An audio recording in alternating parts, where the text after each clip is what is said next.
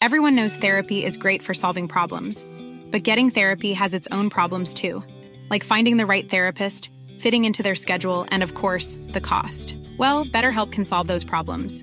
It's totally online and built around your schedule. It's surprisingly affordable too. Connect with a credentialed therapist by phone, video, or online chat, all from the comfort of your home. Visit betterhelp.com to learn more and save 10% on your first month. That's BetterHelp H E L P. A lot can happen in the next three years. Like a chatbot may be your new best friend. But what won't change? Needing health insurance. United Healthcare Tri Term Medical Plans are available for these changing times. Underwritten by Golden Rule Insurance Company, they offer budget friendly, flexible coverage for people who are in between jobs or missed open enrollment. The plans last nearly three years in some states, with access to a nationwide network of doctors and hospitals. So, for whatever tomorrow brings, United Healthcare Tri Term Medical Plans may be for you. Learn more at uh1.com. Open your hearts, loosen your butts.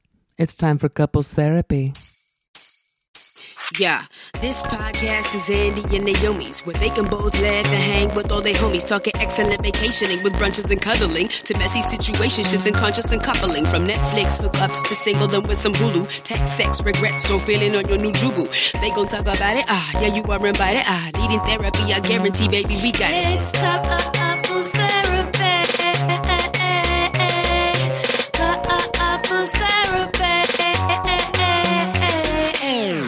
Everyone, and welcome to Couples Therapy. My name is Andy. My name is Naomi. We're a real life couple. real life couple of comedians. On Couples Therapy, we answer a couple different questions from a couple different listeners. Naomi.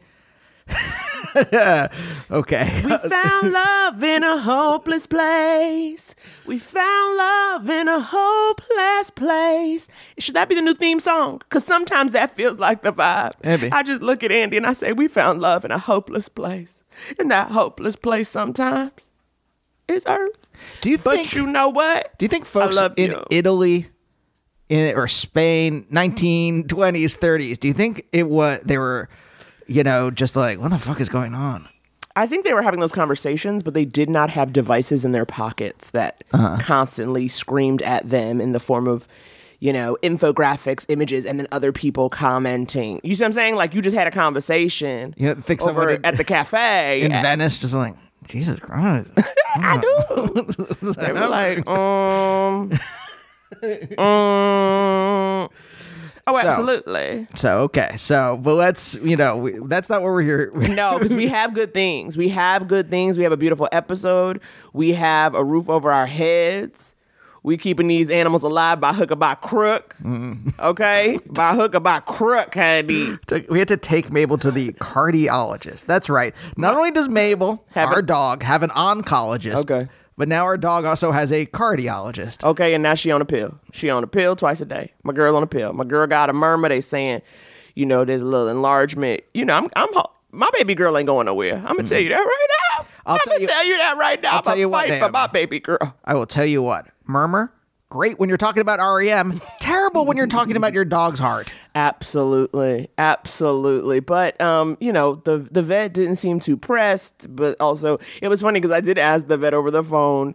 I'm all like, "How old is she?" Because you know, if y'all have listened to this podcast a long time slash heard me talk for more than ten minutes, you know I done talked about my, my dog's cancer, and now I'm talking about her heart. Where I go, she has had so much health stuff. I'm like. Is Mabel actually 17? And no one, and they lied to us, the shelter. And the, the cardiologist is like, nope, she's about 9 to 11 as they said and i'm like well all right honey well all right I'll tell you what, Naomi, monster, wonderful when you're talking about REM, terrible when you're talking about how aggressive your dog's cancer is.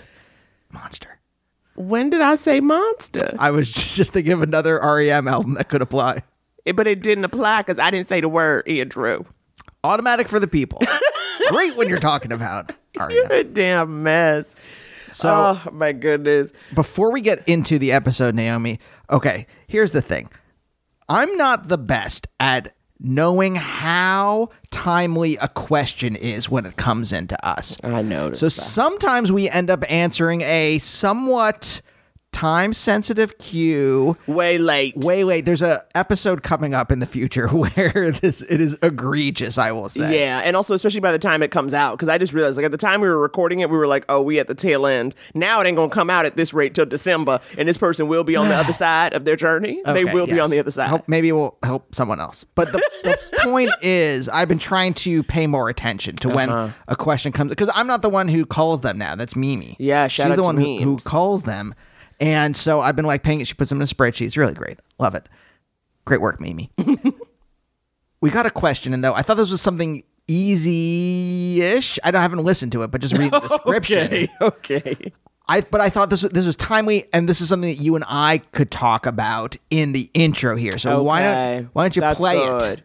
Okay. Hi, Andy and Naomi. Um, this is Emily. I'm over here in Portland, Oregon. Um, you were talking about the SAG strike, and it just brought up so many feelings for me. I am a teacher on strike right now in Portland, and I am struggling because I want to see my students so bad. I want to be there for them in person. I know the impact I have every single day, and I know I need to be with my students right now.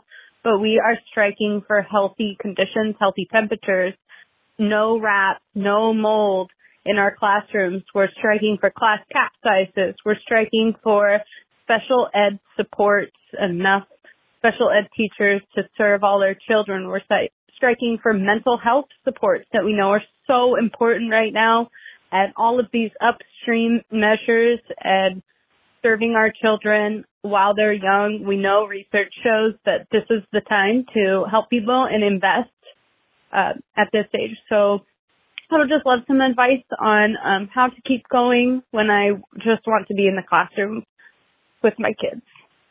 Thank you. See, timely. I thought this was important. Also, absolutely. And you know it's also very important to lift up a queen. Mm-hmm. To lift up somebody in the struggle right now. I think we're all in some struggle or another at any given time, but you know, All workers, whether the they are whether it's IATSE, whether it's Teamsters, whether it's writers, Whether actors, UAW. UAW, Penny. teachers, we are all linked in the struggle against capital. Okay, so I mean, I just had to because I couldn't all the, the, mold, the mold. I know when when she said we're, and we are- mold. yeah, we are striking so that there's not mold in our classrooms, and I'm and it's like again, like have things. And yes, the answer is yes. But I was about to say, have things deteriorated that much?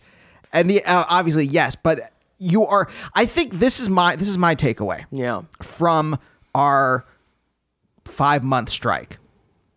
And in my case, six. Yes, which total, may not like which, to- meaning overlap. And you guys, right now, it's technically, the SAG strike, SAG has reached a tentative agreement. There does seem to be a deal in place, and you know they're touting how great it is in terms of the financial gains.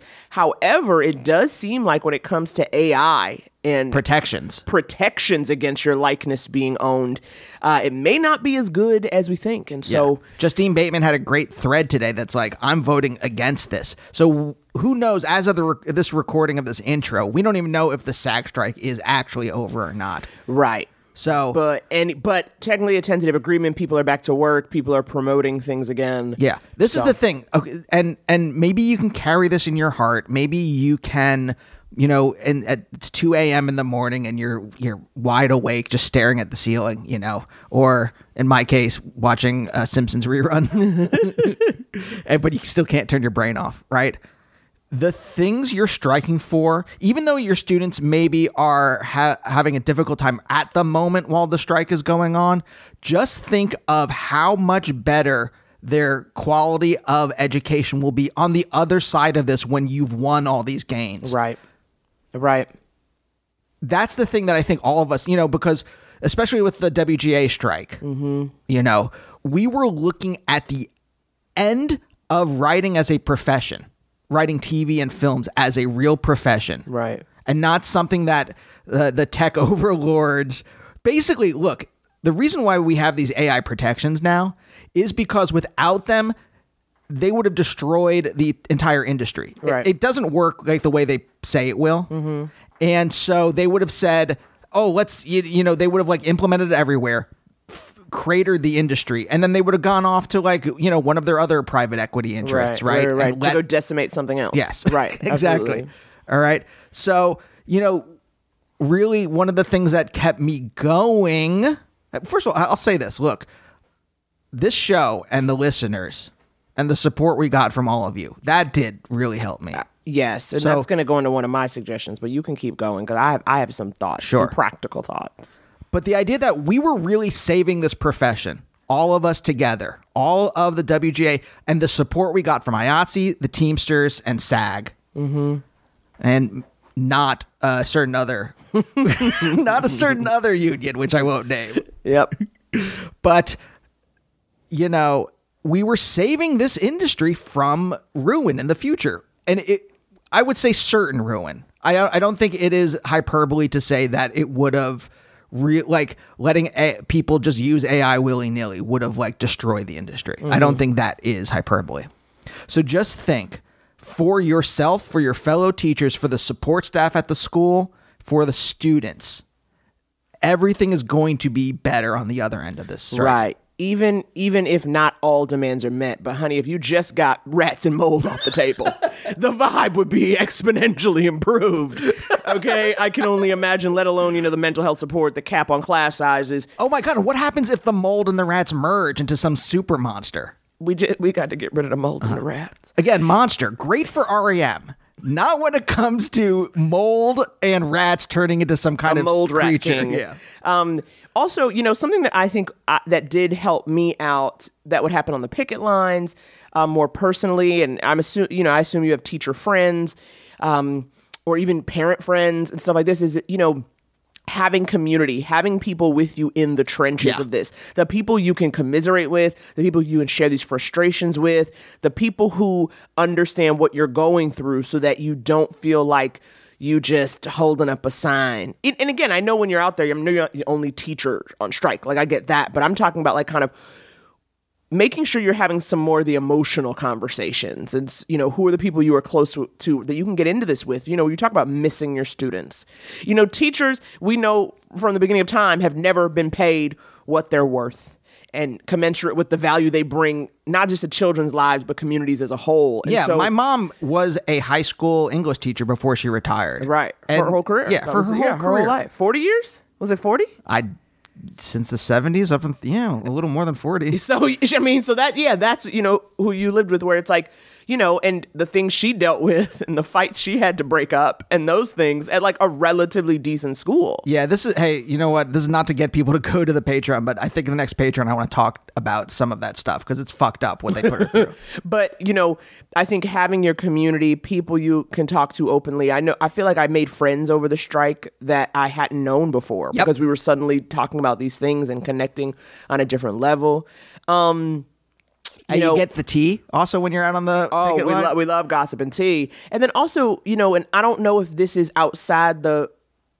I don't know if you want to do this given the strike, but are there things you can do to connect with the students still? Meaning, um, I don't know. I mean, I really don't know. Can the can the class? Is there just some Can way you guys can do a TikTok video together? something where you can pretty much just like check in and say hi, right? Because I'm not saying go in and teach them anything because you are on strike and you have to stand with that, but just a way to sort of like touch base, keep in contact, you know, letting them know you still care. Will that bring you a little bit of joy and keep you remembering why you're doing this? Because something you did say here is, you know, I, you know, I know the value I bring. I know, you know, you know the students need me you know you know you know you know your impact and so if there's a way you can connect while still very firmly being on strike and not you know doing work that you shouldn't be doing I actually have an if that could idea. Why not? I, I'm not sure what you teach, but you know, whatever it is, maybe there are some books. I because I was in my head, I was like, I just assumed that this person was an English teacher for some reason, and I was like, oh, what if you made a list of books that maybe they could read in the interim while you're on strike? That, that might even count as teaching Oh, is but it? it could you know but it could be like then a list of uh, I'll be at the library or I'll be outside and we can all say hi and you can tell me, you know, what you've been up to. You know, if that's not a, you know, hard for parents to get get their kids there. Can Chuck E. Cheese know. do a local strikers day where you get? I mean, the Chuck E. Cheese, be- it should be free. Chuck E. Cheese should be out here giving out the pizza.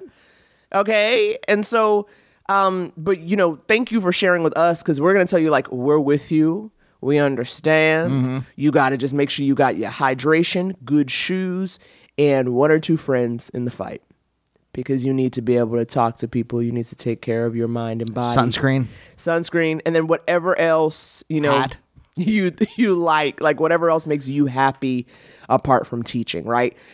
Doing as much of that as you can, you know, of course, knowing that you are out here picketing or you know doing what what other strike related actions you may be doing. So I'm not saying like go and start horseback riding, Yeah, so whatever. but what I'm you Don't know take a whatever. it- spa day while everyone else is picketing. but hey, one day you might need that. But Oh, just saying, fun slogans. If you can come up with some fun stuff for the signs. Well, you know, Andy, you can't be suggesting stuff because these have to be clean. Okay, this is a teacher's picket, and you be out here using the f word. Okay, calling people pigs, and we can't do that. so don't do that, Em. Don't do that, Emily. Maybe don't call the superintendent a piss pig. But um, thank you so much for writing in. You're the greatest. Stay strong. Keep us updated and let us know when y'all got the rats under control. uh, Andy, I think now is a good time to get to our guest. Oh my god. Because this was a fun episode. a new friend. a new friend. A new friend. um, we talked to today. You've already heard his dulcet tones. The one, the only Liam Gareau. Now we met Liam. Like, did we meet him doing his We, podcast? we met him doing his podcast. So this is the thing. So Liam is uh, the host of the new podcast, Tell Me Everything, where he has guests come on with a list of three things in popular culture that were very important to them, formative for them. Things they could talk about forever. Right. Things that really mean the world. And then Liam unpacks it. And I will say Liam comes to the mic like with the research. You know what I mean? Like it's it's been researched. He's he's done a deep dive of his own. So you're really having a conversation with somebody who now has familiarity with the mm-hmm. topic that might be, you know, esoteric. So like, you know, Andy and I just did last week's episode. And of so now it's two of us. So the three, we did one each and then a joint. So of course, um, Andy's was pavement band. of course. Mine was I was just like the movie Life with Mikey from 1993. Don't even say another word. You'll have to go to Liam's podcast to hear why she chose that. And then of course our joint. House Hunters International. Come on, what else we do? What else what we else? do, y'all? What else we do? Um, and it was so fun, and that was our introduction to talking to Liam. And so we were so excited to have him on couples therapy. And so we thought we would just drop his episode now because it's like go check him out. Um, he also produces and writes on the podcast Rich and Daily. So he's just doing a lot of stuff. He's out here doing the work, supporting, bringing people together, creating love, deep diving on individual things. Um, what I also want to say too is like, you know, I think a real connection Liam and I made is that, you know, we were on this pod and then he he texted me, somebody messaged him on Tinder and was like, You having Naomi Ekperigin on the podcast, you must be famous or a Hollywood power player. and he ah. said, Not you giving me cred on Tinder. And- Naomi, you are getting Liam's ass ate here and there. with his ass is being ate. we don't know that. But if I can help make a love connection or a kiss connection, it ain't got to be love. Just help it make a connection. I said, you know what? That's a blessing. That's a blessing. I am glad I could passively help. And you know what's going to passively help or actually actively help? This episode. Roll it.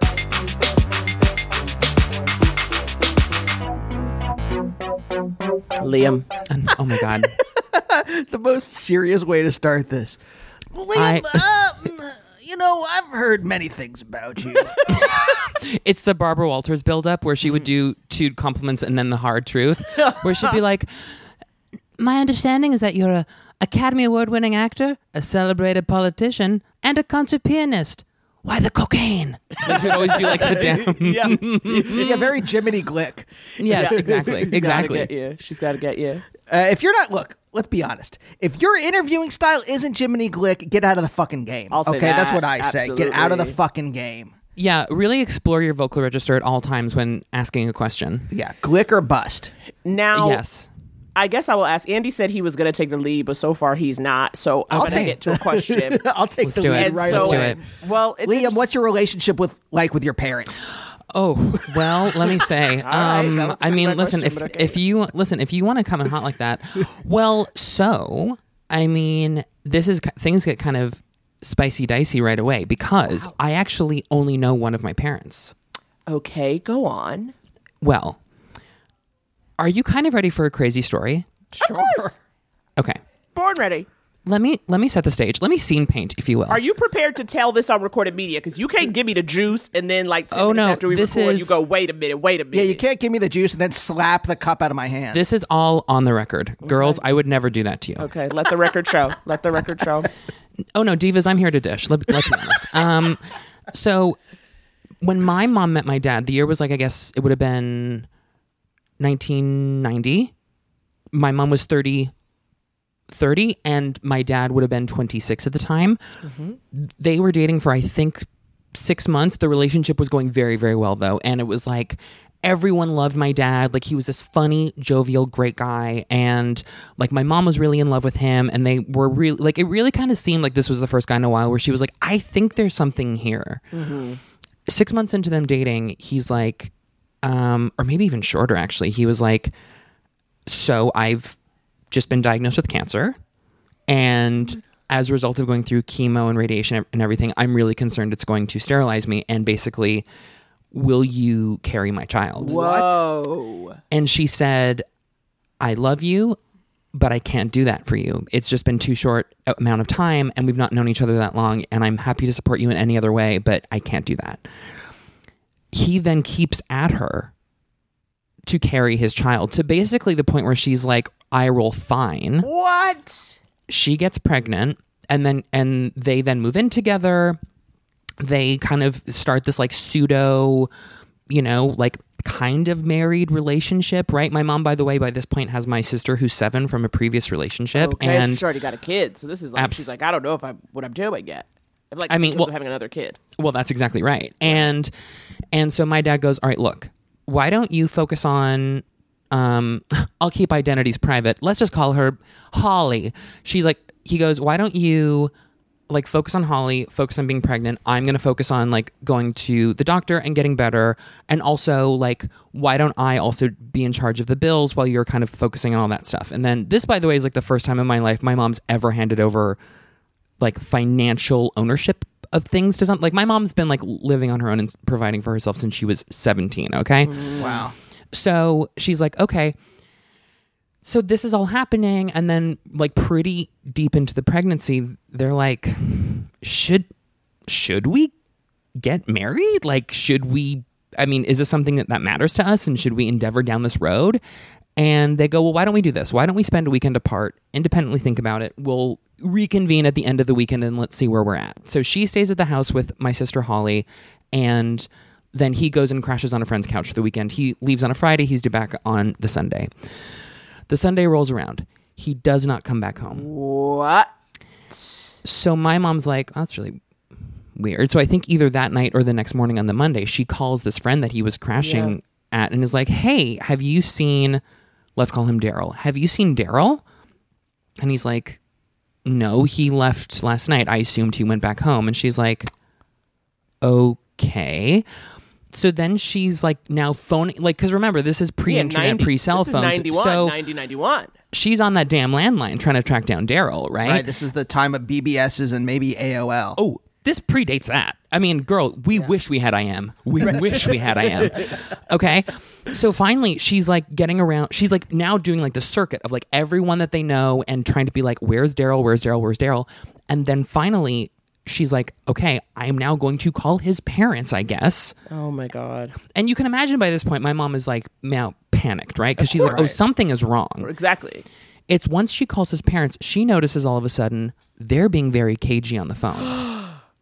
and they're uh-huh. kind of being and they're being a little withholding of like, do they know where he is? Do they not know where he is? And my mom finally is like, this is insane. I cannot find the father to my child. Oh, and also like, is he still going to his doctor's appointments? Exactly. Like he has he, cancer. he has This cancer. can- yeah. To which his father then chimes in on the phone and without a beat goes, Daryl doesn't have cancer. so he lied for over or approximately a year about his cancer diagnosis, Oh my. just basically to get my mom pregnant. Okay, like Jeez, what? I, I cannot form. I'm full seeing words. double. I'm I seeing not- double. And oh, it's about to get so much worse. Are you ready? so my mom now is getting phone calls all of a sudden from the oh, hydro boy. company, the Creditor. electric I knew it. I And- that's No, I knew that part. I knew. Okay. on, yeah, for sure. And so she's like, they're like, hey, you are X number of now months behind. Like, if you don't pay these bills right now, we're turning your lights off. And she's like, that's impossible. My quote unquote husband Daryl has been paying for these bills. There should all be, you know, the fi- like the money there. She- They're like, we have no idea who this Daryl person is, but you need to make a payment right now. She goes, no problem. Hangs up the phone again, pre online banking. So like goes to the bank, gets Right. sorted out. And then they're like, "Oh, Miss Gareau, we would love to process this payment for you, but you have zero dollars in your bank account." Oh. So she was left with a child, pregnant, already with a seven-year-old, and was left in Penniless. was left Penniless. penniless and Henry. left in, and left in thousands of dollars of debt that was not her fault. Oh my God. Sorry. Hold on one second. What the fuck? I know. Okay, okay. Now, this is this is twenty Lifetime movies put together. Yep. This is the ultimate. I mean, Someone call yeah, no, someone call Penelope Ann Miller because we've got the, her next role. Yeah. Well, I mean, you know, the last time we had a guest who had a tale of swindling that I thought, oh, it doesn't get any worse than this. You know, Ginger Gonzaga came on telling us about Mm. someone she had dated who lied about things. But, you know, this to hear that this person lied about illness, but also. But the end result was for your to get her pregnant, but then not even raise What the was the, child. Yeah, wait. What It's was like, the end what- game? It's like what is? I mean, I love the I love the actual end game, which is that you exist. But like, what was what was your? Do you even want to call it say dad? What was your like what do we uh, think the motivation was, right? Yeah, Like, what was that's Right, what that's, was that person? What was his end game? Uh, here's what I think. I think probably actually he's someone who quite likely is a pathological liar, like Yes. textbook. Ah, and and I'm going to go ahead and assume he just sort of wove such a web of lies for himself that by the time it all caught up to him, he was like, I just need to cut myself out. That's what I think happened. Okay, but now here's a question because now I'm gonna I'm gonna kind of bring this back to you. Go. This story that you've told us. At what age were you told this information? Almost right away. Oh, really? You mean like in the in the delivery room? Yeah, they were like, "Your name is Liam." Also, I have a horrible story to tell you. Um, because well, I think my mom actually very smartly was like, "I don't want my child in a position of needing to invent stories about somebody Uh-huh. and not knowing what actually is going on." So she was, so she was very transparent with that, with whatever little information she had, and.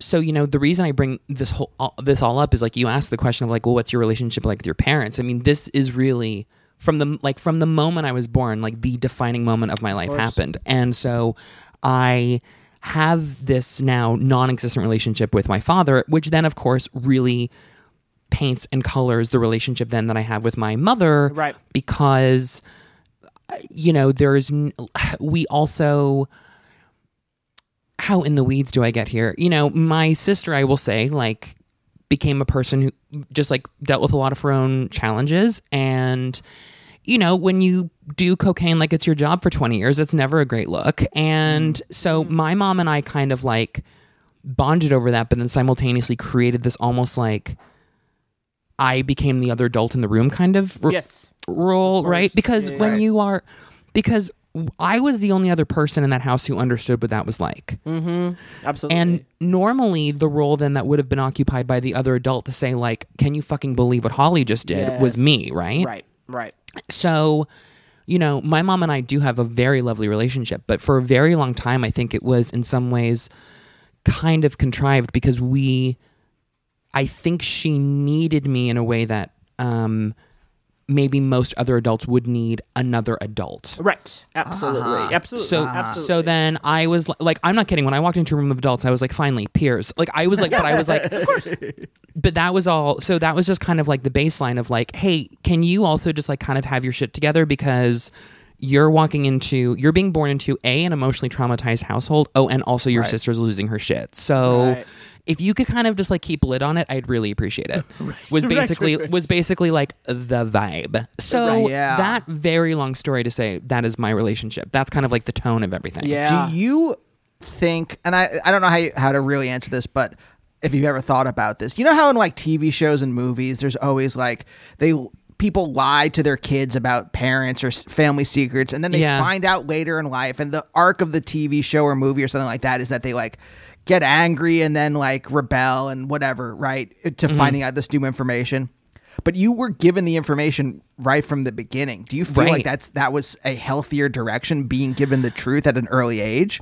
I or would do, you have because- rather got it at no, it later? I think that was the right move because I think because it was already crazy making that I didn't know why he actually left. Right. Right. So it was it was like the only the only thing I had to hang my hat on was everything that my mom told me, and thank God she did because then otherwise I would have gone crazy trying to invent a version of my life that I didn't really know about. Right.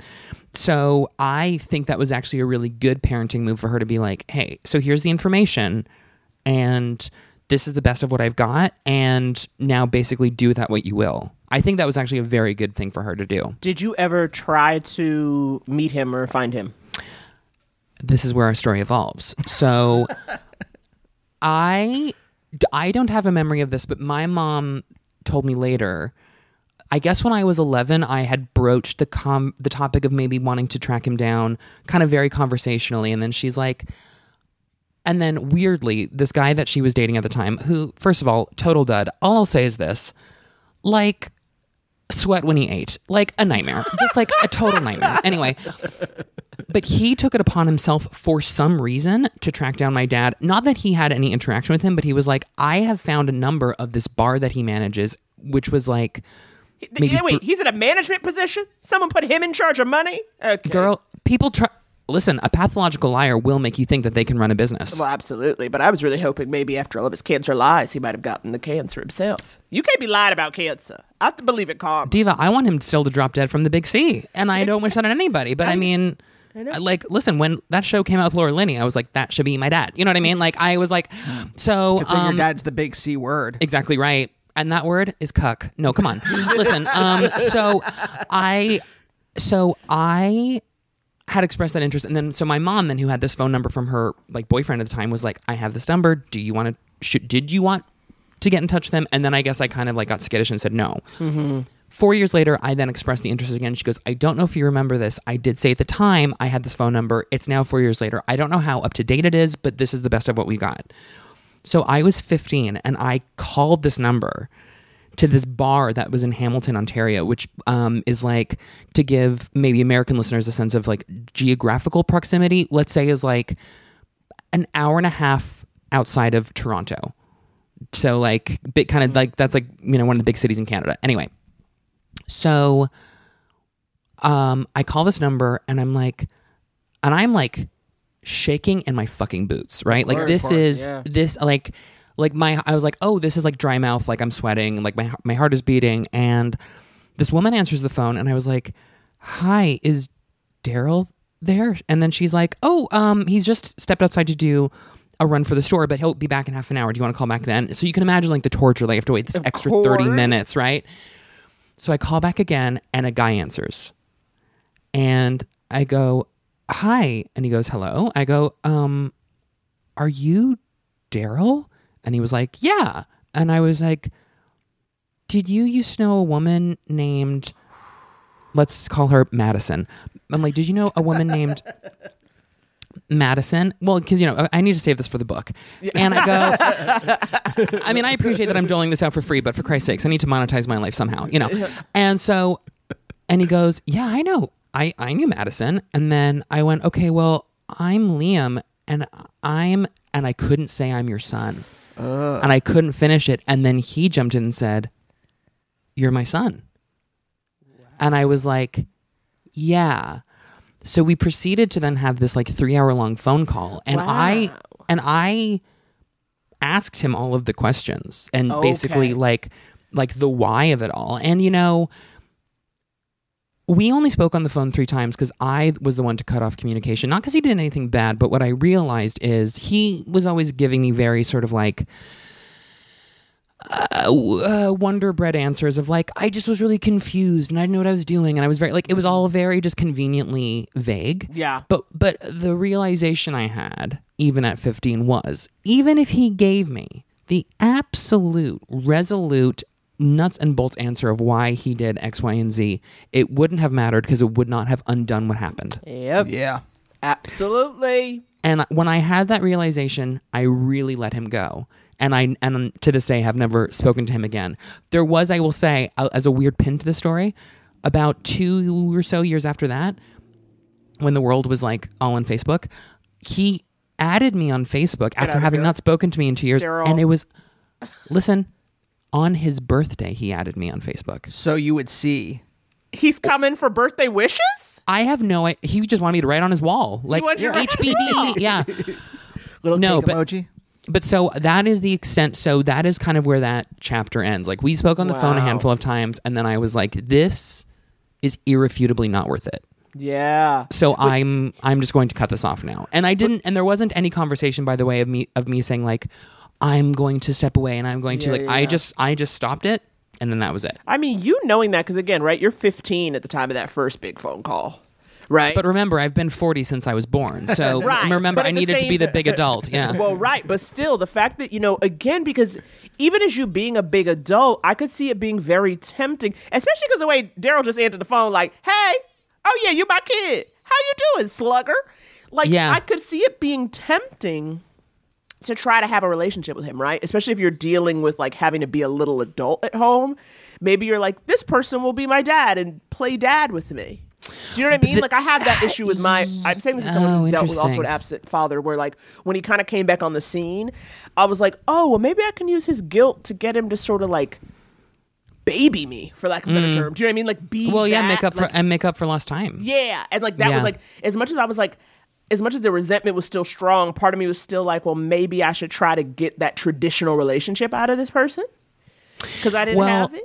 This is where I think my mom's brilliance comes in, though, because again, she had so demystified who this person was to me that I knew he was never going to be that. And also, I will say, I think I watched a version of this play out a little bit with my mom and her mom a little bit, not because my grandmother was an absentee parent, but you know, just like they had their own drama. My grandmother unfortunately drank alcoholically for many, many years when my when my mom was younger, and so when my mom, I think, finally felt ready in her life to broach that, she then kind of looked to my grandmother to then sort of be the mom that she wasn't when my mom when my mom would have been a little kid. But that is a that is a Sisyphean task because you will never be satisfied by that because also your needs now are different mm-hmm. Exactly. Yep. right? So mm-hmm. for as much as someone might even like let's say someone even decided to entertain that idea and said, "You know what?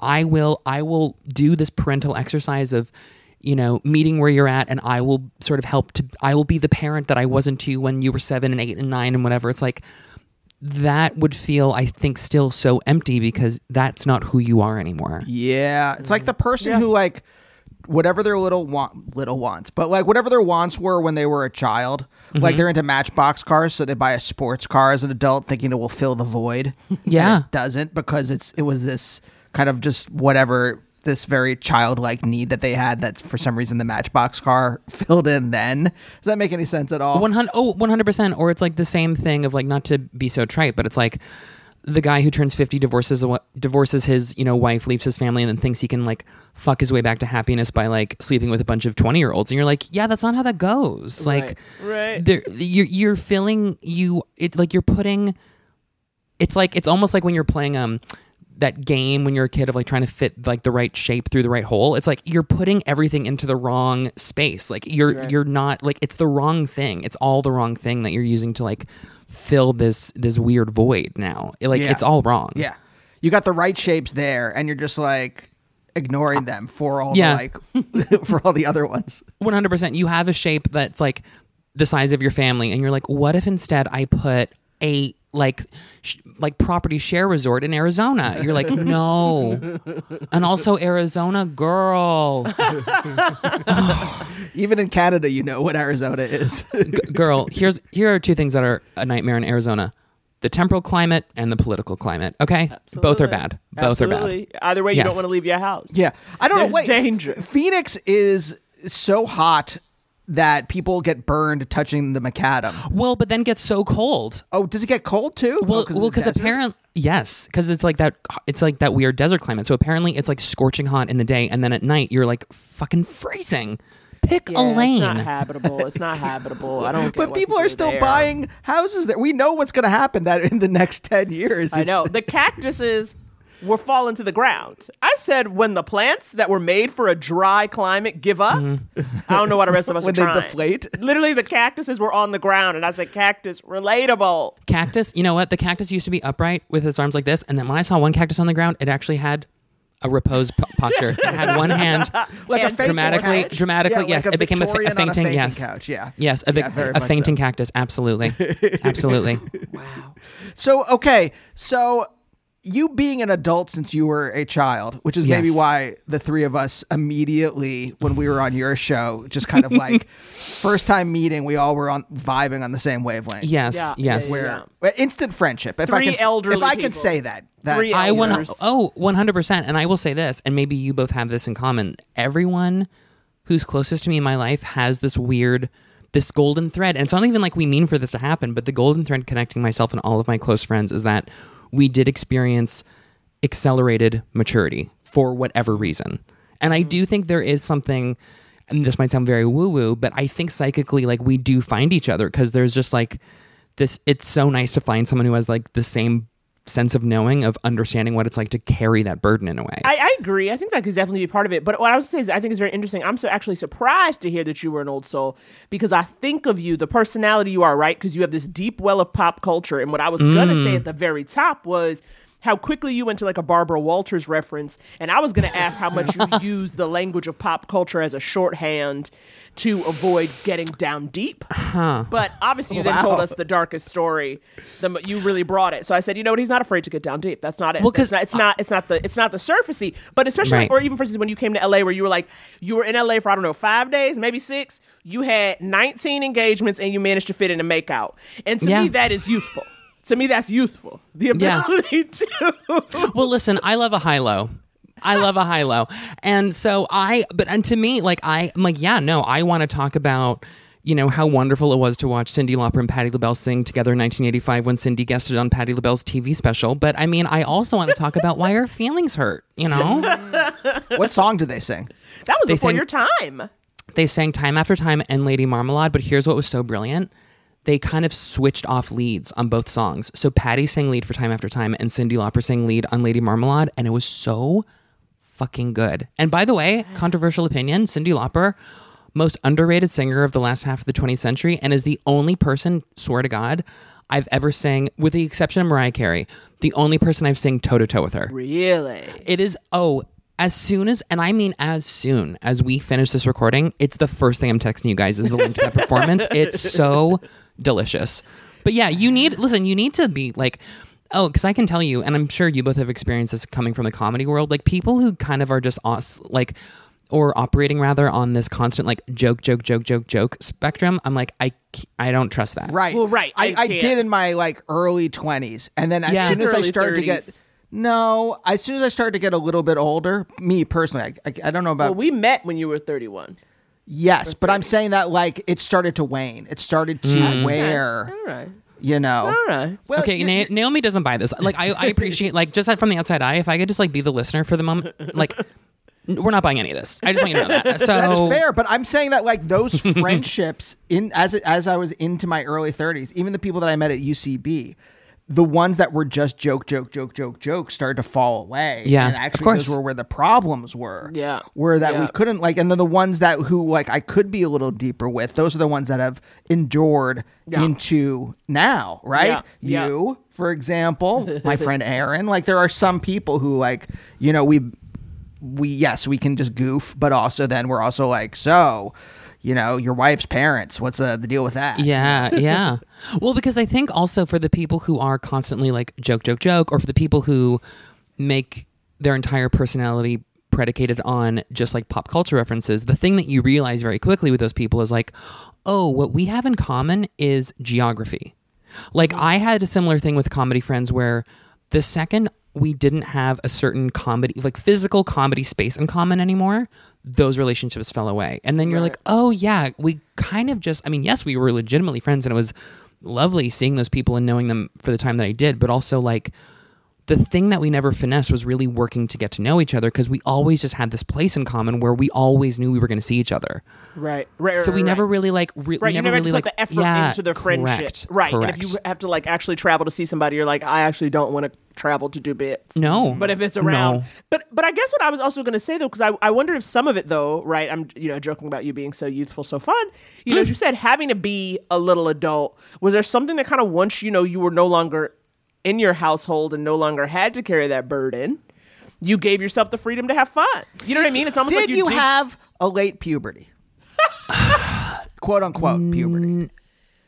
Yeah, oh, uh, yes, because I it's funny. I think my um I was really just thinking about this the other day. I think for as much as I'm, you know, so I'm I'm 32 now and I feel like the least anxious I've ever felt in my life. I feel the least um sort of uh I feel that like I feel like this is the time in my life where I actually feel the youngest I've ever felt and sort of the less um uh, the less burdened by feeling like I need to be a version of myself for other people, which is a very common thing also when you grow up with an addict, which is you're just kind of like, I'll be who you need me to be. Like I- because I don't know what's going on really, and you are on coke, so famously not a great communicator. So I'm just going to kind of like try and assess where I think you're at, and then I'll just come in right under there. Like you know what I mean? So this is like, yeah, this is the time in my my life where I'm like, yeah, I'm I kind of yeah, I want to do fun stuff, but I mean, it's funny like I want to say when you guys when we hung out in LA, gorgeous hangout by the way. Everyone listening, you should be jealous. Um, there were tacos involved. We were outside. They brought their dog. It was wonderful. Um, but like that's definitely me on vacation mode. Like my my idea of like true bliss is like at home, horizontal, blanket over my body, just really um doing ostensibly nothing. yeah. That's my yeah, that's yeah. my true bliss. But again, high low. It's nice then also because then I can have moments in LA where I'm like, you know what? For eight days, I'm just gonna like be social and see people, and then I won't see anyone again for nine months. You know, like you can't. You just do the the push Yeah. and pull. Yeah, yeah, yeah, a hibernation mode. one hundred percent. Yeah, yeah, and of course, can we say the Goonies are good enough? Maybe the best theme song ever written for a movie. Well, my favorite story about that is when Cyndi Lauper was like, I guess, in a production meeting with Steven Spielberg. He pitched an idea for I fuck. I wish I could remember the specific thing that he pitched, but he like pitched an idea for the song, and Cyndi Lauper writes about this in her memoir. She's like, I was from I'm from New York, where you just say what you think, and like very offhandedly, I guess Steven Spielberg, like or no, Steven Spielberg said an idea, and then Cyndi Lauper offhandedly was like, "Oh, well, that's a terrible idea," and then she just saw him like shrink into himself, and also she famously didn't want to call that song "The Goonies Are Good Enough."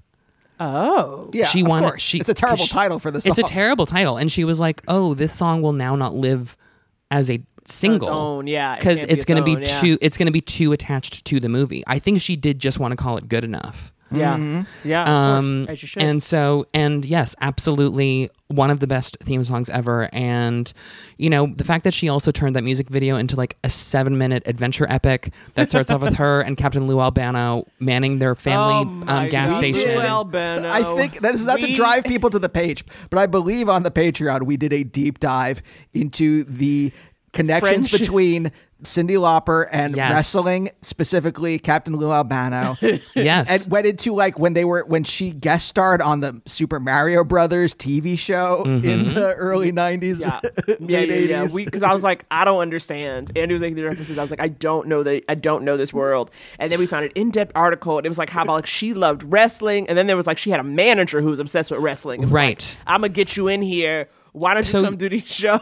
well, because you know her manager was also her boyfriend, and Ah. it was a guy named Dave Wolff, and he was a huge fan of wrestling, and he was like, and remember.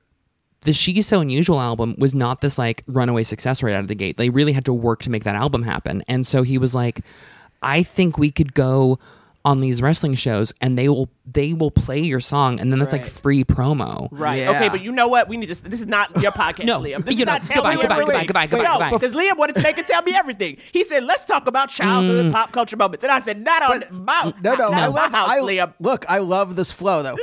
we got to take a break, but before we get there, I just want to ask, you know, knowing this stuff about your past, you know, Yes. has this pl- how has this played out in your romantic relationships?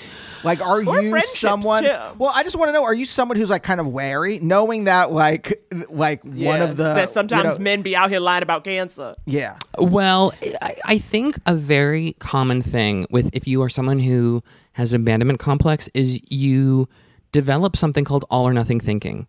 So, and especially with relationships, it's either I'm going to invest and give everything to this person in fear of them leaving me. So I want to like prove myself, mm-hmm. or I won't invest in all at all. Why? Because they'll just wind up leaving. Yep. So that so that was kind of the dance I did throughout my 20s where I was just kind of like one I was always zeroing in on men who were for whatever like for a myriad of different reasons were never attainable, were never available, were never interested, but I was like but of course my warped brain with an abandonment I was like oh perfect, a project. Mm. And you know, I will say this, if you have an abandonment complex, there is no greater romanticism that exists than the idea of having someone change their mind about you. Because it is the then it becomes the ultimate vindication of mm-hmm. getting the person that you actually wanted to stay in in this case my father it's like you convince them that you actually see look I am lovable mm-hmm. you should stay and you should want me and so I, but it that will of course, but that these scenarios never actually play out. There is no convincing the you know Right. to not to wave this old flag, but it's like you know. He- It's either he's just not that into you or he is, right? Like, Right. and when they're not that into you, there's no convincing. That is Right, right. you. If they're not into you, you close your laptop, go get a glass of water, and you start over. Like, there's no like enough of this. Yeah. enough. Yeah, yeah, yeah, yeah. Of course, you know Naomi and I are writing a book. He is just that into you. Coming Yeah. out 2024. So I just want to oh, okay. like put that out there. That Yeah, and it's and, very and literally, it's and very uh, yeah, thin. It's a every page, pamphlet. It's a yeah, every pamphlet. page is just like go for it. Why not? He is Yeah. into. He's into you. Yeah. Got oh my god. this. You know what? Kiss him. Just kiss him right now. Yeah. all right, all right. I feel like we're in a good place. Why don't we take a quick break? And when we get back, we're going to answer your advice question.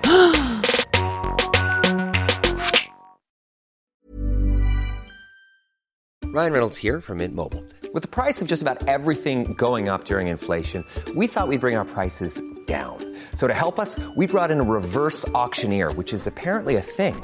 Mint Mobile unlimited premium wireless. Have to get 30, 30, bit to get 30, bit to get 20, 20, 20, bit to get 20, 20, bit to get 15, 15, 15, 15 just 15 bucks a month.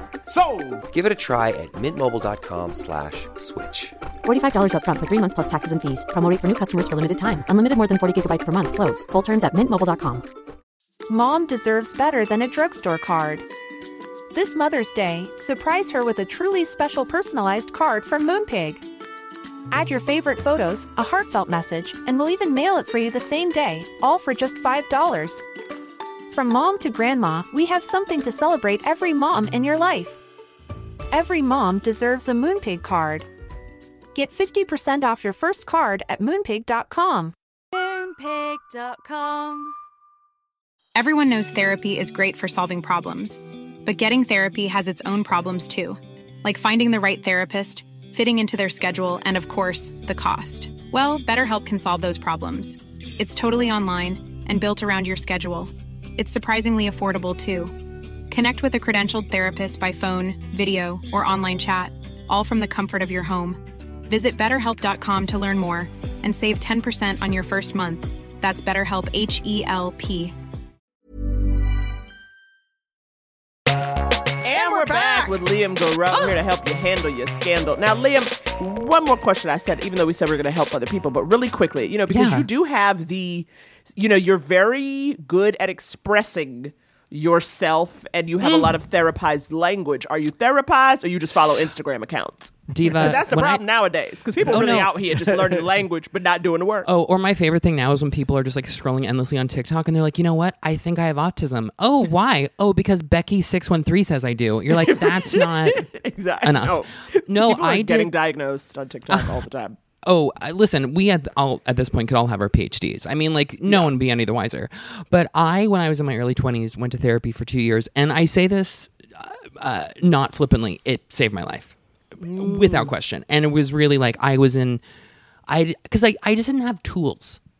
Not to like again therapy language, but I didn't have tools. I didn't. I was a very depressed, anxious person, and I didn't know what to do with any of that. Mm-hmm. And so through my wonderful friend Aurora, I knew that she had this like wonderful therapist in Toronto where we both were living at the time and she referred me to him and he was like this like small like diminutive soft-spoken french canadian man named louis and like you would just go like he was the best because you would just go and you would like you know there's this thing i think that tends to take place if you're someone who's encountered a lot of hardship or trauma like there's a kind of intellect intellectualization that you do of it where you're like well of course this is hard but also there are children starving in africa and so what does this matter? And what i'm i'm but a i'm but a speck of dust in the universe's you know orgasm or whatever the hell. And so but then I remember, like, I just in a very roundabout way was probably even just like sharing the story about my dad or like some hideous, awful thing. And I'll never forget him just like pausing and he just went, That sounds really hard. And I just remember going, Yes. Like I just was like I was I was the vindication I finally needed. Yeah, so I to this day I've I've sent other friends to him. I've I've paid it forward and passed it along. Like that man did wonderful things for me and I to me I just think like if you're a person who needs therapy and if you find the right therapist, it honestly, I think, becomes and can very well become one of the most important relationships of your life. Yeah. Yeah. Yeah. yeah, yeah. hundred percent. One hundred percent. And of course, Aurora, the only album by Daisy Jones and the Six, the fake Mm. band. Listen, guys, stream Netflix now. I also love how um uh, like on the like right in the thread of me being like, yeah, isn't it crazy? Like all these people espousing all this advice, and now I'm like, now let's take some listener questions. Uh, like- but the difference is this, and I want to make this very clear. And I know I'm sure you have both said this on the pod all the time. Are we licensed professionals? No, we're just so brilliant. That's you know what? Honestly, you know we do say we are unlicensed comedians, two unlicensed comedians. I believe that is in the blurb for the Yes. show. Yeah. Yeah. Yes. Yeah. If you are Yes. a press person, you may have you may have received a blurb with that line in it. But Yes. I will add this from now on. But we are brilliant. But we're But we But are. we are But we're brilliant. brilliant. And you want to know what 2023 isn't about? Is playing down. Okay. Thank You're you. right. You're so right. if, You're right. Like, if you're smart and you're hot, just be like, "Hey, I'm smart and hot." you know what? You're right. You're right. No more Actually, fake humility. No have- more. Since since Trump was in the White House Uh-oh. and just like lied, like and, and lied, and no one seemed to give a shit about Right. like the, this like immense just sack of lies everywhere.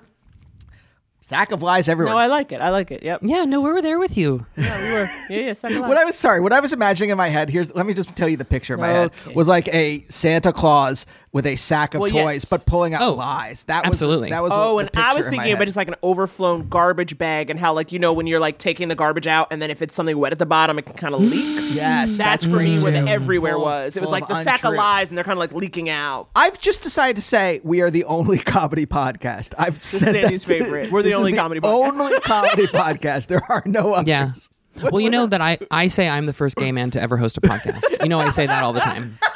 Accurate. Why A not? hundred percent. What's Yeah, I mean, I'm sorry. Pushback. Yeah, Listen. seriously, is someone going to like be like, wait, no? I mean, maybe someone on Twitter like fact check you. or Yeah, something Brian like that. Safi will come for you. But That is so funny you say that. I literally was gonna be like Brian Safi found dead. No one knows. No one knows. No one knows. Yeah.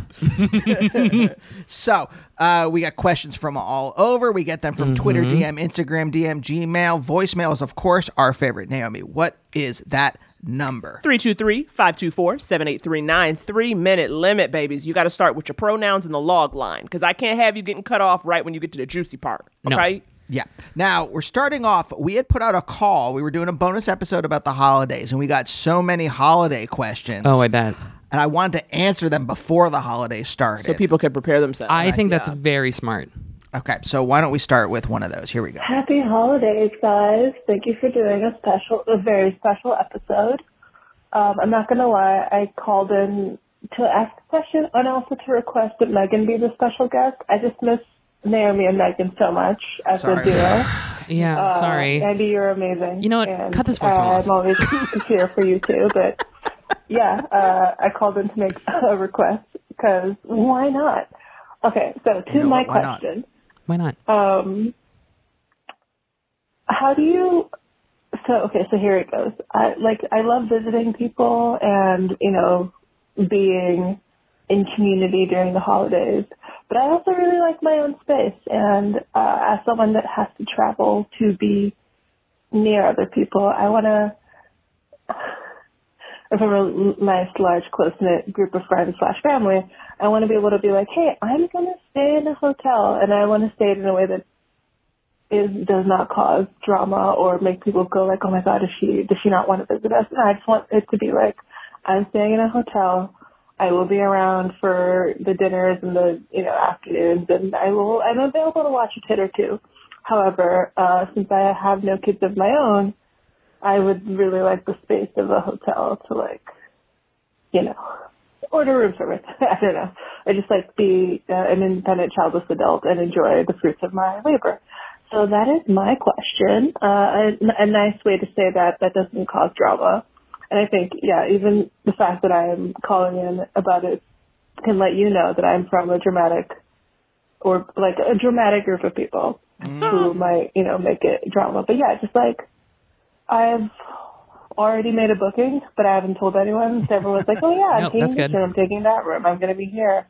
And events are being planned, but I'm just going to like dip out and stay at a hotel. So how to say that? Okay. Also, yes, please definitely have Megan on the Patreon. We miss her. I miss her. And I'm going to speak to the community. I miss her a lot with Naomi. And I feel like Naomi was happier when they had a public platform Okay. to. Okay. Yeah, I'm going to just say that. This is inappropriate. But anyway, happy holidays. Love you guys. Okay. Thank you. okay, look. Thank you for listening and calling, and I love that you love. But it's over. We have to move forward in a life without the lifetime lifetime podcast. You know what? I'm gonna play this for Megan, but it might even make us. Tr- it might make her try to make us do it again. Because literally, Megan sent me a link to a new movie, and she goes, "Is there a way we can cover this?" And I go, "No, Megan, we don't have the podcast anymore." and Megan is not the guest. Liam is the guest. So we Yeah. done brought Liam over here. and You talking about Megan for an hour? Now, I will say, in in this caller's defense, they have no idea how wonderful I am yet. So just True, wait, true, just true, wait until the end of this episode, and then I swear to God, she's gonna follow back and be like, "Where's that first gay man to have a podcast?" I mean, where? now, here's Yes. What So, are your thoughts? Because you're also a all- childless adult. So here's what I would say. First of all, I'm going to go ahead and do a little bit of. I'm going to assume something here. And for this caller, if this doesn't apply to you, you let it go. Don't worry about it. I think this woman is a real apologizer. Uh, It's uh, even in even amongst you know a safe space with us. Her the her tone was very like is like it almost do you know what this almost sounds like actually D- here's the question she really i think is asking without asking it she wants us to give her permission to stay in the hotel Yes. Yeah. Yeah. Yeah. Yeah. Yeah. Yeah. that's really the question being posed because i think this i think this is a person who's very extremely mindful of other people in the room she wants to make sure everyone's needs are taken care of she i think maybe is someone who has a habit of putting her own needs aside to address other people's needs and i'm going to go ahead and assume maybe this tracks if she's also coming from a very dramatic big emotional family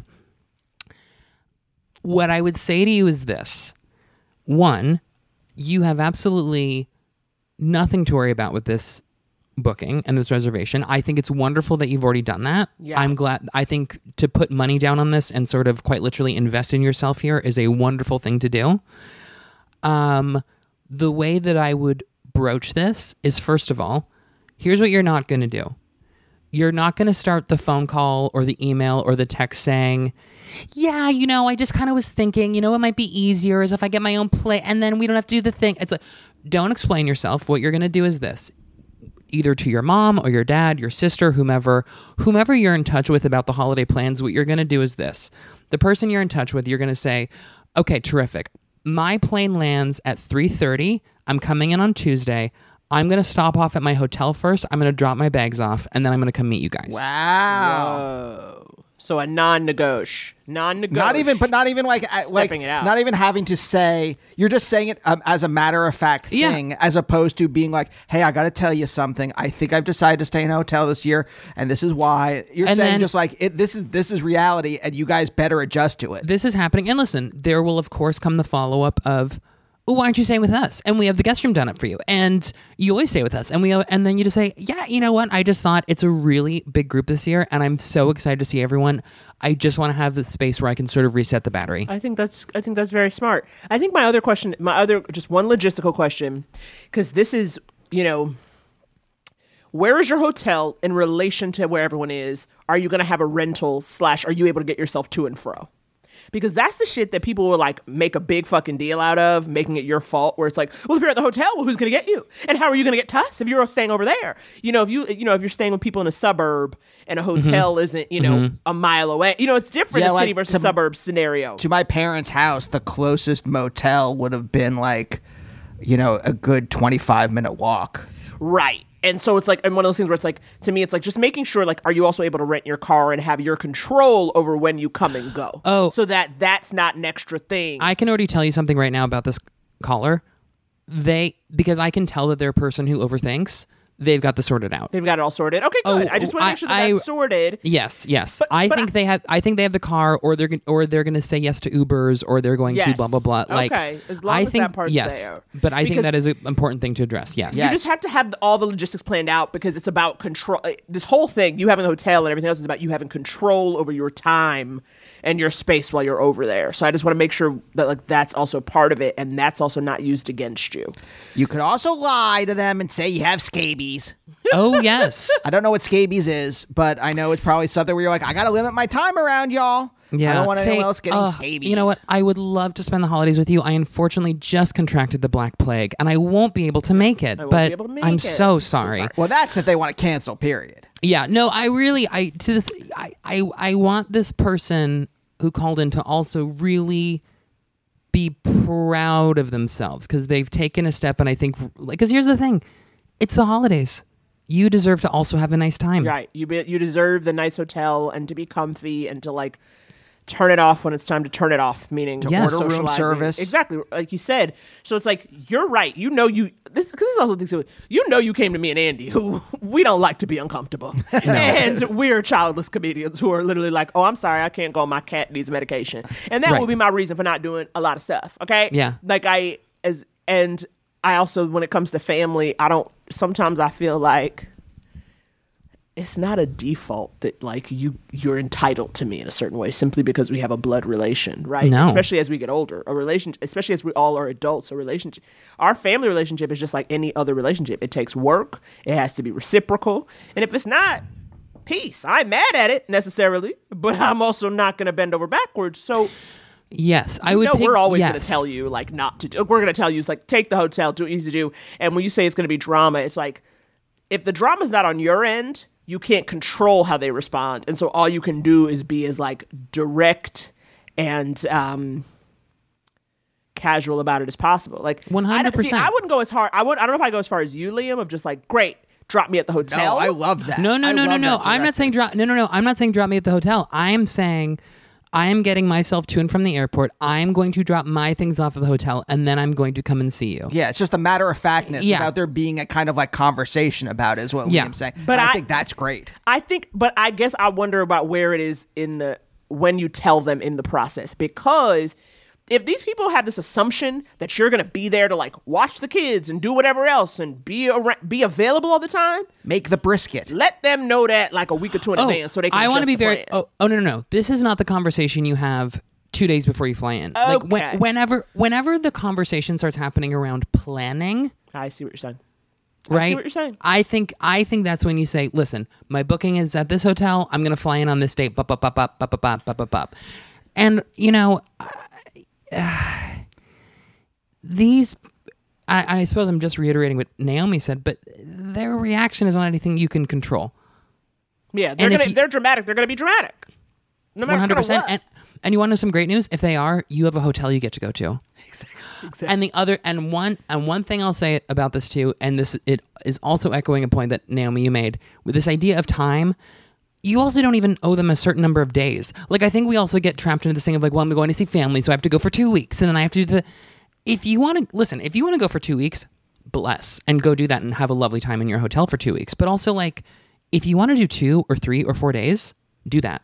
Yeah. You don't owe like you don't owe again this this idea around the holidays and what we feel like we need to bestow onto people. You get to do whatever you want. Right. I agree. Yes. I agree. Unless you literally owe them money, you don't owe them anything. That's right. That's right. And please do not ask them to pick up your um, room service bill. Stop. Yes.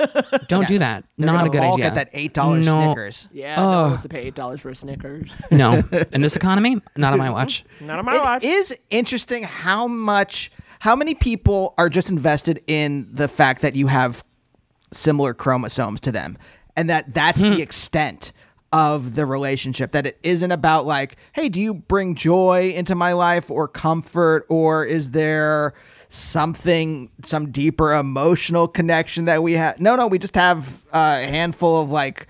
Uh, proteins in common. I, I knew you when you were little. It's like, yeah. Okay. Yeah, you want to know who else who knew me? I yeah. remember that. What? Yeah. No, I'm and not also, no more. well, and also it's like, yeah, you want to know who else knew me when I was little? My librarian. She's dead now. who cares? who cares? We like, it's phase of life. Move on. But absolutely. Yeah. Tell that to your parents. Move on already. Well, All right, I mean, I don't get know with your parents, but I mean, just this idea of like, ah, you know, I, I don't owe you anything. I don't, especially if, especially if, let's be honest, we are people who kind of aren't gelling in a certain way. Like these are people. Like, listen, I have a friend named Kelsey who, like, when she goes to visit her family, she happily goes for two weeks and like is in her childhood bedroom and she loves it. Right, but that is, right. I think, that is not the dynamic most people have. And I think not everyone actually gets recharged by being around their family. So you need to just carve out space where you can really recharge and reset. Yeah. Yeah. Absolutely. Yeah. Make sure that that hotel has free Wi-Fi. That's all I, I- gotta say. If they're charging you, for Wi-Fi, find a new hotel. That's my only Ima- advice. Imagine, imagine in this day and age. Do you have time for one more? I, I have all the time in the world. Are you kidding me? Great. We'll do ten more. Okay. This one comes to us from. Why am I having trouble opening my phone? This one comes to us, anonymous from Gmail. Naomi, would you like to read this? Mm. Yes. Dear Naomi and Andy, I love your show and think you're both brilliant. Oh, thank you. Okay, where's the Megan shout out? Uh, what happened to I Love a Lifetime movie? Where's Megan? Why isn't she the guest on today's episode? And I'd be genuinely interested in your opinion on this dilemma. Sorry, from the my angle, it looked like it said diarrhea. Go on. I'm friends with a straight married couple who are having major issues to the point divorce is a big risk. I'm chiefly friends with her, but I've hung out with him loads and enjoy his company. Uh-huh. She tells me about their issues, and of course, that's only her side. But over the years, some things I have observed myself, which is itself a limited view, I know. Can I offer unsolicited opinions from the outside of what might help in case from the inside they can't see or they're not communicating to each other? Or will it make it worse? Can it ever be beneficial to stick your oar in? Or is that always a bad idea? At this point, I care more about them fixing it than whether or not they would hate me. But I don't want to do the wrong thing. For example, one opinion is you gotta start communicating to each other, even when it's hard. To what extent can you say something like this, even as delicately as possible, to your married friends? Will they just kick your arse and then the added stress of it will definitely lead to them divorcing? Or could it be a helpful perspective? There's so much detail I could give, but I'll just say they're in their 40s, have been married for eight years, and have a five year old kid. And I know from my close friend's side, she desperately wants it to work. Also, I'm not married, and my current relationship is only two years old, so I feel like maybe I don't have the cred. Finally, I do know the onus isn't on me, and I'm not the savior of anything. It's just that it's been like watching a slow motion car crash. Maybe I should mind my business? Thank you for any thoughts. Love from London. Anonymous. There, there's Oh. P.S. Just a follow up. I asked another friend who's happily divorced about this, and she made the good point that I'm kinda assuming staying together is best for them, which may well not be the case. So that's another reason to mind my business. I do always feel I want my friends to be real with me, but perhaps this can only be done in a one to one friendship, never with a dyad. LOL. So that's that. If you see something, should you say something? There's the real question. I want to say to this Um, oh, there goes the buzzer in my apartment. I have people here who can get. It. I have a staff who are ready to answer that door. Don't you worry. The thing I would say to this letter writer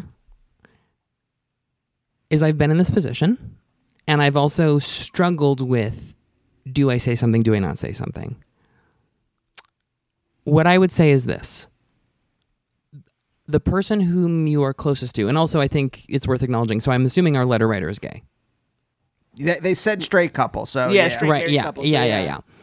Not that that means anything. Um, I want you to do a death drop and then give your advice. Um, so I, I think you because this is what I did. So I'll just provide my own anecdote and then I will leave it to you whether or not this suits you. You find the person in this couple whom you are closest to, and find a time when it doesn't feel nothing. One, make sure you're one on one.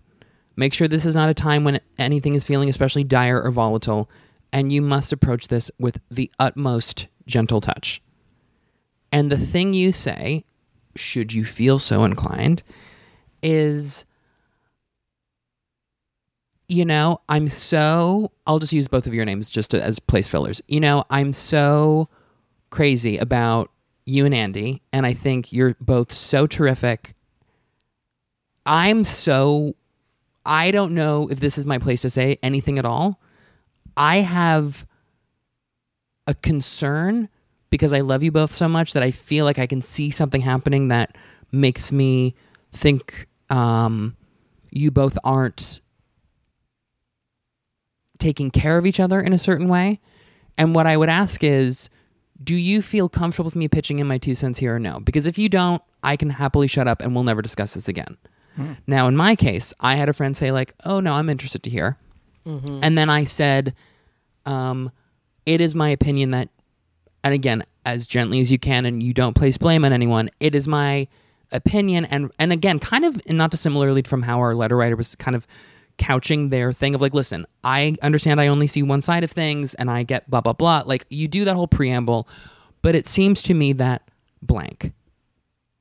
And then what you say, so whatever the blank is, and then you say, listen, that is of course my opinion, take it or leave it. That is just my observation. What do I know? Now, here's the thing you can only say this to your friends once. Mm-hmm. Because you are right, it isn't your relationship to comment on, and it isn't any of your business. And whether they heed your advice or not is immaterial, and it isn't up to you. Right. And you can't be that person then who says either A, I told you so, or didn't we talk about blah, blah, blah, and you said you were going to blah, blah, blah, and then didn't blah, blah. You get to say it once, you get to say your piece once, and then you never say it again. Yeah. Right. So Yeah. if you're going to take that time to say something, make sure you're very clear, make sure you are very gentle. If they even say, ev the person whom you're closest to says, if they even say, yeah, I'm happy to hear what you have to say. Yeah. Yeah. Now, Liam, I can't help but notice that in every other th- story or example you've told this episode, you've created a fake name. Mm-hmm. But to say something pointed, you. Oh. actually used our real names Right, for this. right. Mm-hmm. Can't help but notice that. Don't know if you're trying to tell us something Right. surreptitiously or what's Okay. going on there. Um, but uh, I would like to say, first of all, do I have your permission, both of you, to make just listen? I, just a veiled observation from our time at Tacos Tu Madre in L.A. Um, I don't know. To me, the vibe was very hostile, and I'll say that. And I'll say that. And you know, Andy, you were sitting there with your personal fan, and I was like, why isn't Naomi getting any of that air? That was the question I had. You know, um, we have hold so on. I We don't have know. two air purifiers. You could take one if you wanted. I will not be held hostage to your observations. you know what? And and listen, and nor should you, because as I- as I said, I I only saw what I saw, and you take it or leave it. And you know what? And here's my promise: I'll only ever say this to you once. I'll only say it once. I'll never bring it up again. I fully agree with all of that, but I, I also think too. It's like this question of should I say something, should I not? I mean, I get. I think it's like you know your friend. First of all, yeah, you ain't saying nothing to the husband because that's not the person who has come to you. You said it's a friend who's talking to you. I guess my question is when when your friend comes to you and is talking to you, is she coming to you like? I don't know what to do and I'm feeling so lost lost or is this one of those like I'm just venting this asshole did this you know what I mean like that's kind of because if, if, the, mm-hmm. if, if the conversation really is like, what should I do or what can I do? I would respond, do you want some you want some thoughts from my POV as somebody who loves you and wants you to be happy? And like that's that opening, right? Just the way they kind of talk about it. Yes, and also- give them the out. Give them the out of like, do you want advice or are you just venting? Exactly. Because if Like, you're just venting, I'll say nothing. I'll listen. But then I think there's also too the other uh, other part of the way you phrase this is I think people are most receptive when you don't use the words like you know, you're being very such and such, and you need to not do this. Or you should saying shoulds. Yeah, like take away the blame because if because people will shut down when they feel like, okay, I've come to you with a problem, and here's how you're telling me it's my fault. Even if that's not what you're doing, what you're doing is basically saying. You're the person I'm talking to, and you're the person who can control themselves. Like I, we can only control your actions, so I'm suggesting. But that can be very easily misconstrued as, oh, so everything's my fault. So I think it's one of those things too. And when you are talking to your friend, and I agree with this, like you say it once, you have the real conversation, and you let it be. Yeah. You leave it be, but you say like, it sounds like you guys might need help communicating. Have you looked into a couples therapist?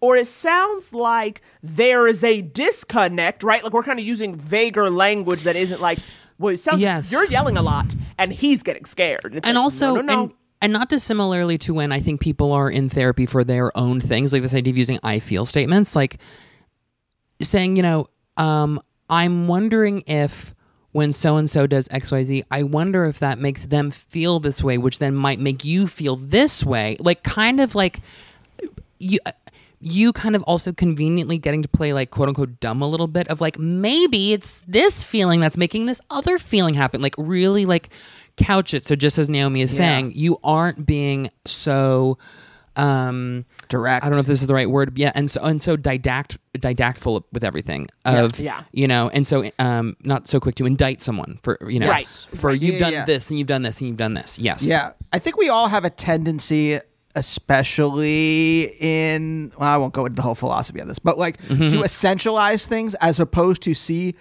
people in terms of their relationships. That's because that's really like there are parts of you that obviously are you and that would be you if you lived in a vacuum. But most of you is expressed in your relationships with other people. So saying like essentializing something being like you are X or you are Y doesn't help. It's more like, hey, when I see you with uh with Liam, when I see you Oh with wow! Liam, Using real see- names, I see. Interesting. I guess we are a little bitter that I cut that dinner short for that makeout, huh? Wow! Wow! when I see you with Chauncey, you seem frustrated sometimes. And I, you know, it's not Yes. like you're not a frustrated person. So I'm wondering, like, what's going on? It's instead of saying, I like, think that's so the good. Andy. Like, Yes. it's not about essentializing stuff to people. Right. It's saying that, like, when you're in the proximity of this other person, it brings out something. And I'm curious about that. I think that is exactly it. yeah. that Or, is exactly it. or you know, a very crazy parent trap like Mm. scheme in order to get them together. Get them to, to, be in stick a room together. together. Okay, here's lock what it the is. door and say Yes. you've got to talk it out before I unlock it. And no, there's no bathroom in there. Well, step one: clone yourself, get that twin dynamic going, and then get in there, and then just, just, just oh, i- uh, incite a whole string of shenanigans. We haven't seen that before. We haven't. Se- we've seen the Parent Trap. We've seen Dick's the musical. We haven't seen a, a cloned pl- Parent Trap. Liam, Right. write this. We're gonna make it tomorrow. Girl, the strike. Just kidding. you have Um, 24 hours to write it. Yeah, not with the hey, guild. You WGA, have to write it. WGA strikes I'll, over, I'll do buddy. it. I'll do it. Guys, we're gonna and here's who we're gonna cast. We're gonna cast. Oh, oh, um, Margo Martindale. She's gonna play the twins. Okay. and yes. Andrew and, loves Marco. Oh, I'm a huge Margo Martindale fan. Oh, and surprise. And the couple who's in trouble. You know who's gonna play them? It's going to be Helen Mirren and the ghost of Vincent Price. Wow, interesting. I was gonna say Wallace Shawn, but okay. Oh God! And it's in this moment. I wish I had a good Wallace Shawn impression, and I just don't. I don't. And I, of course, I could throw the inconceivable at someone, but why? Sure. But why? but We all have it. We all have it. Yes. Yeah. Can Yes. you do a Vincent Price? Greetings. That's it. That's it. That's all I got. And it's not even that good. And it's not even that good. Now, but I have an. Wallace am- Shawn saying greetings. Yeah, no, guys. Imagine if I was like, I have an amazing Margo Martindale impression. Um, it's just like this woman who's like so salt of the earth. You're like, I love you. Um, no, but I think you're so right. I think that is absolutely your in. You just need to be like, I love you. My observation is X Y Z. I'm curious to know why that is. Yeah. Yeah. Yep. Yep. Yep. Yeah. Yep. Yeah. And you say it once. You say it And you once, say it come once. to Jesus, and you let it go. And it's so true because I do agree, you know, because I was actually going to be my thing, but you already said you talked to your divorce friend. I do believe it's like, it may not be the best thing for them to be together. So, like, whatever you say, it's about you just like saying your piece so you feel like you at least tried. Yeah. But if they can't surmount, you know, surmount these obstacles, and that's what may be the thing. And then when that, if, you know, if that is the case, Yes. then your job is to just be a good friend. Lean on it. Cause trust me, she gonna need you if she out here by herself sharing custody. So you gonna want to just, so just like it's about just like support and friendship. No matter what road this goes down, which is also why you don't use judgmental language. Because Yes. the last thing you want to do, because I did this shit back in college where it's like, fuck him, he trash. then they back together in three weeks. And now I'm on the record of saying he trash. So, and she probably told him that when they were getting back together. You know what I mean? So it's like you never want to say anything. Oh, I actually had a conversation with someone very recently where, you know, they were kind of opening up to me about sort of like relationship problems. And I even said, like, just so you know, whether you stay with this person or whether you leave them, and in spite of this whole conversation we've had, like, I will support you, whatever your choice is. That's also And I think to this letter writer, you know, and I can't foresee a situation where your friend would ever ask you this, but like, you never know what happens in the heat of the moment. And if someone's feeling like they're kind of like volatile and like, well, should I leave my husband or should I stay with him or should I? And I think, you know, you just, you, this isn't about you picking sides. This also isn't about you, um, trying to provide suggestions about the longevity of their relationship. Yes. Yeah. This is about you saying like, and if for some reason that question got posed of like, well, what do you think I should do? It's like, that's a very personal decision, but you have my promise that whatever you decide, you will have my support. I love that. I love that because people do often want to offload the responsibility of major life decisions onto other people. And then if it doesn't go the way that they wanted it, then they have a scapegoat that they can Right. easily blame. Or they like won't even do what you say. Most people are not out here doing what other people say. They just want to hear a bunch of things Yes. so they can like have something to ruminate over. It's almost oh, like Oh, totally. you tell me what to do because then it's one more day I don't have to actually do it. 'Cause Totally. You ain't gonna do what I say. I'll tell you. It's like no, no, no, no, no. That's the, Hey, look, we've had many listeners follow our advice or follow similar advice because Well, that's they- they different. did If the you're advi- at the point because they did the advice before we got to it on the show. I mean, if you're if you're turning to two unlicensed comedians, you're in trouble, and that's You're just the the damn of your rope. truth. yes, You're two the end of licensed your rope. comedians are the only comedy podcast that exists. Yeah. Well, but I mean, as we've also established, in spite of your unlicensed status, you are brilliant. So I mean, like and, it's and that's kind what of KJ said. That's what this person said. You guys are brilliant. I would So, like I your- mean, would like your uh, take, and I said, well, here it is. and here it is. And you know what? Take it or leave it. But do know that if you leave it, your life will be worse off. So just really take that in stride. Take that in stride. Absolutely. Yeah. Absolutely. Liam. Liam. Liam. Oh my God. Liam.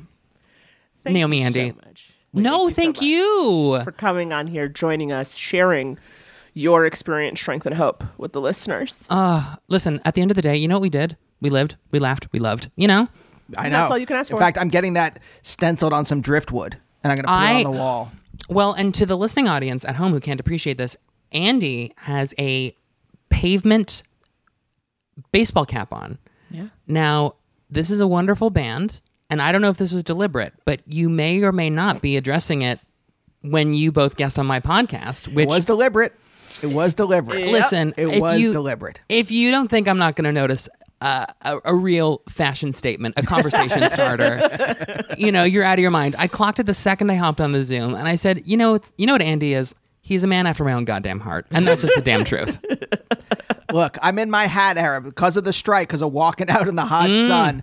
I bought so many baseball caps over the last six months. And I got to tell you, I had my choice of which ones I wanted to wear. Oh, I picked course. this one For this one, of course. specifically. Yes, Andy loves nothing if not a callback. And a callback to a recording, okay? So that's what he was we doing. love, we love.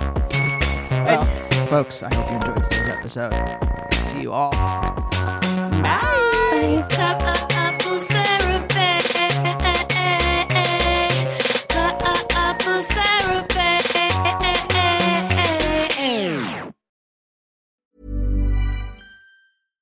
Mom deserves better than a drugstore card. This Mother's Day, surprise her with a truly special personalized card from Moonpig. Add your favorite photos, a heartfelt message, and we'll even mail it for you the same day, all for just $5. From mom to grandma, we have something to celebrate every mom in your life. Every mom deserves a Moonpig card. Get 50% off your first card at moonpig.com. Moonpig.com. Hey, folks, I'm Marc Maron from the WTF Podcast, and this episode is brought to you by Kleenex Ultra Soft Tissues, your ally to help tackle your allergy symptoms this season. I love the change of seasons, but nobody loves pollen and all those other things floating in the air that make you sneeze during this nice weather. Kleenex Ultra Soft Tissues are hypoallergenic and allergist approved, so fight back against watery eyes and runny noses without worrying about irritating your skin. For this allergy season, grab Kleenex and face allergies head on.